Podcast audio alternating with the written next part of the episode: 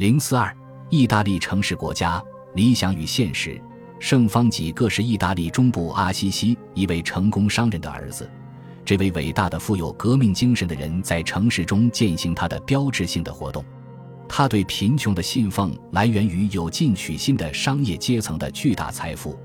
与被迅速兴起的城市所抛弃的令人绝望的平民之间的巨大反差。他所建立的托波僧会对现实世界的活动非常热心，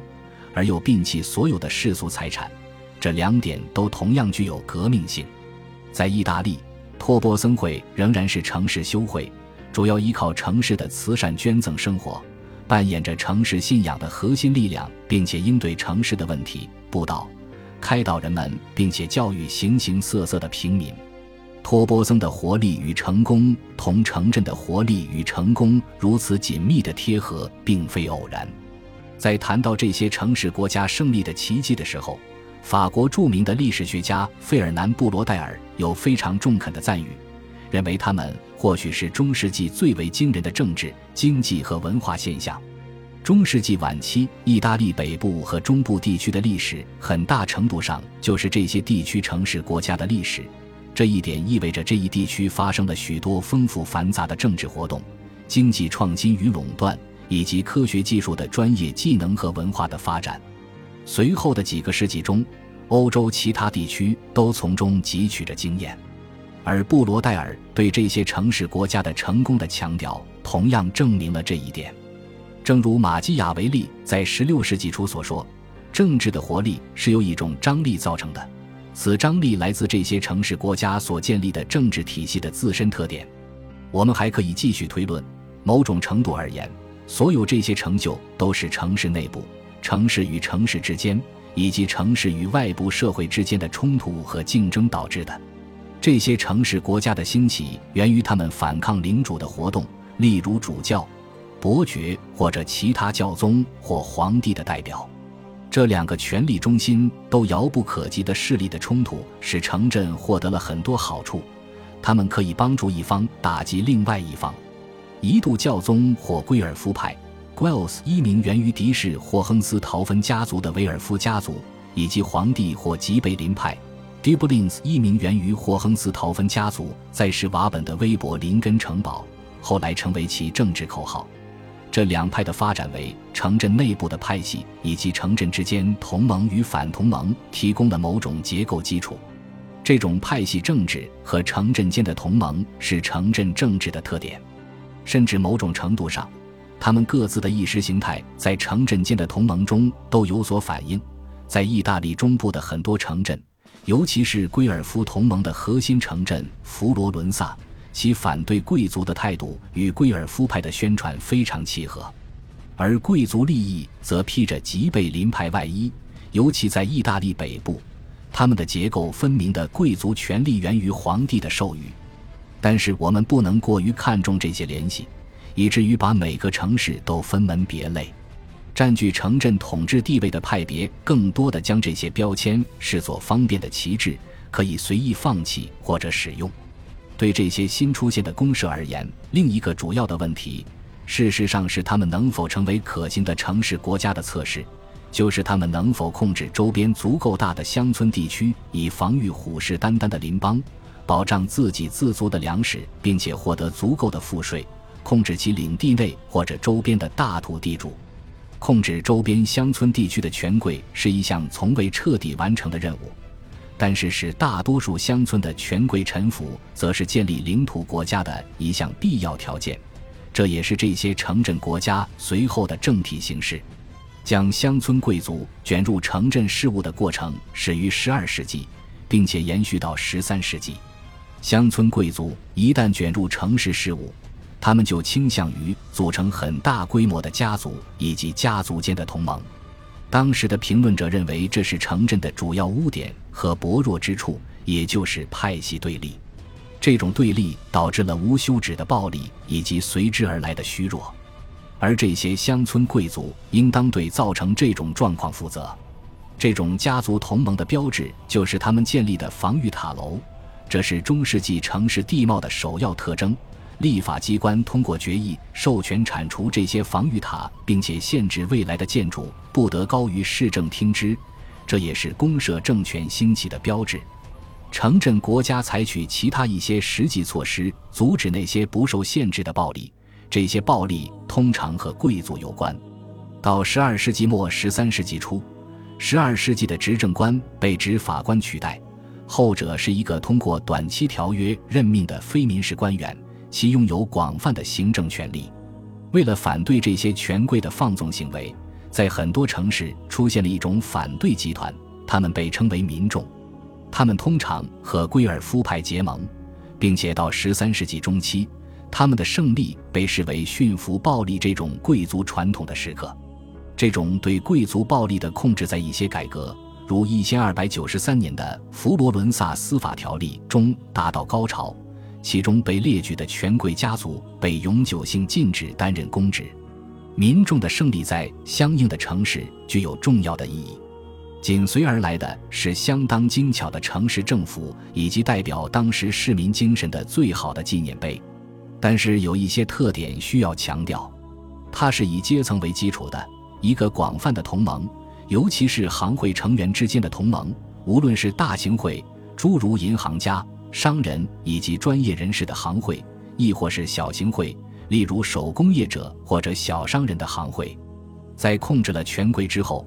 民众很容易在城镇中发展出派系斗争以及暴力行为。在佛罗伦萨，圭尔夫派和民众取得胜利之后，很快就分裂为对立的黑白圭尔夫派。那些被压制的权贵家族很快就被其他家族取代。新的商人家族通过金钱捏造的血缘关系和新移民的方式获得贵族身份，这些新的家族被旧的家族鄙夷，贵族的影响继续以其他的方式延续。在西耶纳，很多被压制的贵族都是银行世家，他们的实际权利在严格的政治领域之外仍然不可避免的存在，贵族文化仍然渗透着市民生活。各种形式的吟游诗人传统、贵族的理想形象以及各种各样的谄媚态度，正如城市国家见证了永久性的社会政治变革一样，其机构也发生了变化。十三世纪新出现的两种政府形式——大会议和更高等级的由行政长官组成的执行委员会，很快就取代了旧的政府形式。大会议成员一般至少为三百人。从有资格担任公职的家庭中挑选，执行委员会成员任期为两个月，负责立法和制定政策，并且对大会议负责。选举行政长官的过程和其他公职人员一样，都极其复杂，而且是这种体制的愿望的体现。它包括抽签或抓阄和挑选的混合方式，有时还会伴有旷日持久的组合。以保证整个大会或者委员会不会轻易被某个派系控制。很短的任期，特别委员会即在官员任期结束的时候检查他的表现，惩罚其缺点，禁止官员联合任职或者亲属同时任职。所有这些措施都是为了同样的目的，但是所有的措施最终却都没有效果。最终，这种体制的弱点需要广泛的征求意见。不能够做出迅速或者机密的决定，引发了进一步的改进，即采用一个成员更少且有特殊权力的特殊委员会。这很快成了保留共和政体的城镇的政府的普遍做法。城镇的宪章都是非常理想化的，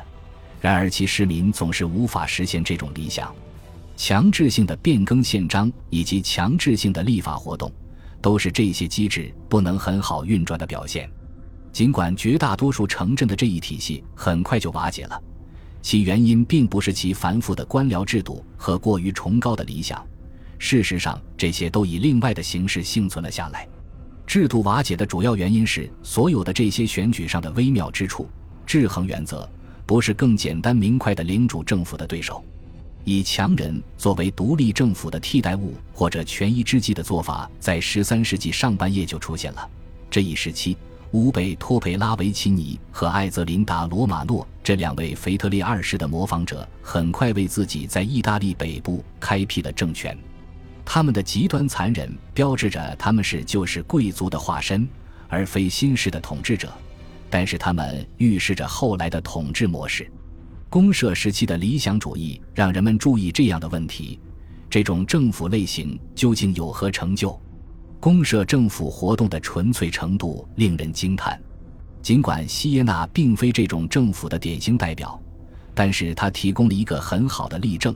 因为在1287至1355年的九人政府统治期间，社会异常的稳定，他将政府的抱负和成就推向了极致。首先，西耶纳将其税收体系发展到了高度精细的水平。战争的花销，他曾经是圭尔夫派和吉贝林派在托斯卡纳斗争的重点，保证了这一点。税收意味着对乡村的控制，因为乡村是税收的主要来源。现在保存着一千二百六十三年以后西耶纳附庸地区的列表，这些地区需要在某些节日提供蜡烛。以象征他们的附庸地位，这些乡村地区都受到西耶纳事无巨细的规范。西耶纳在公社的边界以南很远的地方建立新的城镇，并且通过免税的形式鼓励人们前往这个城镇定居。西耶纳还建立了一个防御网络，并修建了灌溉体系和大坝，在城镇中也进行了类似的活动。城镇的规划达到了顶峰。建筑允许的高度、距离和材料都有相关规定，违反者要支付沉重的罚金或者将违规建筑拆除。城镇自身的建筑计划极具野心，城市中建立了供水系统。今天去这座城市的游客都会注意到那些著名的喷泉，但是他们看不到的是，为了将城外的泉水引入城中而修建的长达二十五千米的地下沟渠。西耶纳将大把的金钱花在市政厅、教堂和西耶纳最壮观的圣玛丽救济院的建造和装饰上。在设计主教教堂时，为了使对手的教堂黯然失色，这些野心几乎达到了狂妄自大的地步。到十四世纪，当西耶纳的钱花完的时候，这座教堂才仅仅完成了其耳堂的部分。但是这个耳堂已经几乎达到其他教堂中殿的大小。西耶纳对于立法的热情可能达到了顶峰，同时涉及方方面面。在绝大多数城镇，人们生活的各个可以想到的方面都被规范了：宵禁的时间、娱乐活动中的穿着和花费、继承和遗产问题、监护问题、贸易、礼仪、垃圾处理、旅馆管理，甚至是妓院等方面都有相应规定。阅读这些城镇的行政档案、文件材料，也是不可估量的财富。就是在发掘整个社会的精细程度。这种高度精细的社会，并非简单建立在内省和自觉的基础上，其根基是足够保证城市社会发展出各方面要求的财富。经济的早熟是取得这些成就的基础。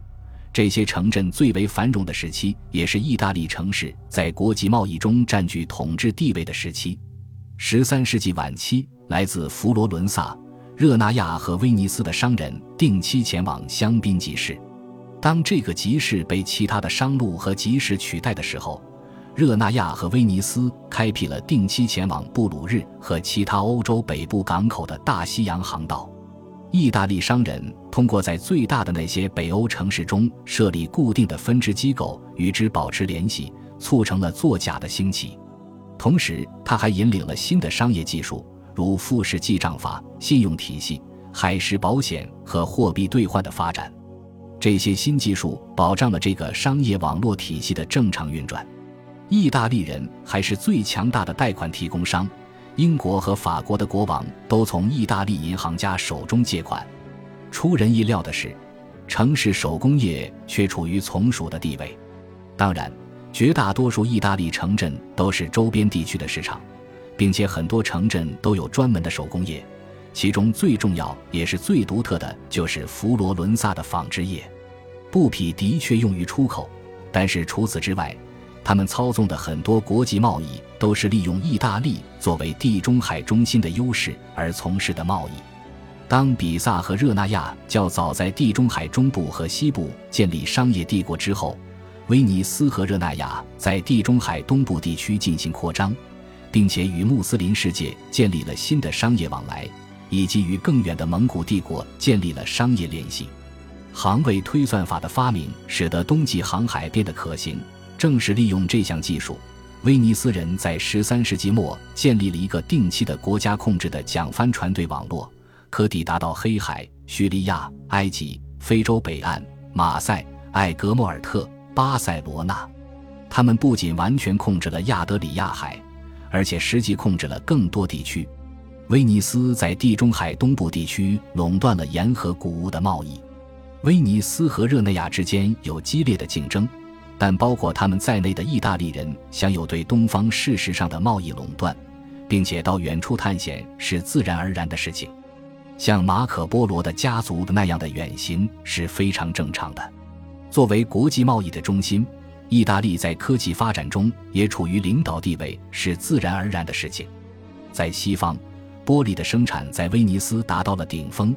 这里生产出来的玻璃可以用于餐具、眼镜和窗户。法布里亚诺是西方最早实现纸张的常规化生产的城市。机械表是意大利人的发明，甚至阿拉伯数字都是最早由一位意大利数学家引入欧洲的。尽管有这些发展，意大利仍然处于失序状态。这些城市国家在因其智慧和创造力继续令世界和历史学家们惊艳的同时，也以其混乱而臭名昭著。早熟这个词非常适合这种情况。他们并不是资产阶级或者革命者，尽管他们的某些社会冲突和前资本主义的发明指引了未来。市民的自豪感达到了很高的程度，但是在很多方面，这些城市都还很保守。很多作家都赞美这些市民的理想和美。同时也描写有血有肉的市民并不光彩的实际行为。对这些矛盾的行为总结的最好的，或许是但丁。但丁的作品是对这一时期理想与缺点不可回避的评论。他被佛罗伦萨驱逐之前，在佛罗伦萨的市民传统中被养育长大，并积极参与了十三、十四世纪之交这座城市混乱的政治生活。他也学习了托斯卡纳的语言和文学传统，后来为其发展做出了巨大贡献。他的兴趣包括很多理论学科，如哲学、神学和宇宙学。佛罗伦萨在这些学科上都处于领先的地位。同时，他的兴趣还包括古典学和爱情诗，这些在佛罗伦萨与托斯卡纳地区都很活跃。但丁最伟大的著作《神曲》是一部杰出的宗教。哲学、诗歌和政治著作，结合了政治理论家和苦难的政治流亡者的经历。他虚构了一次从地狱经炼狱到天堂的旅行，通过前无古人的奇思妙想，以及用神学来描绘死后世界。但丁将他的偶像和敌人都放在合适的位置，并且对当时整个政治形势进行了审判。《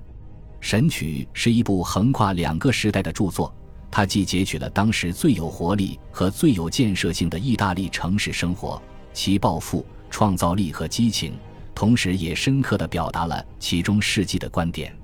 这终究是一部宗教著作，其中进行了许多道德评判，并且至少有一种观点是完全过时的，即他认为建立普世帝国是解决所有问题的办法。总之，尽管他提出的方法不切实际。但是他的判断是正确的，只要这些早熟的意大利城市不断内斗，他们最终要被那些能够建立更强大政权的国家超过甚至蹂躏。恭喜你又听完三集，欢迎点赞、留言、关注主播，主页有更多精彩内容。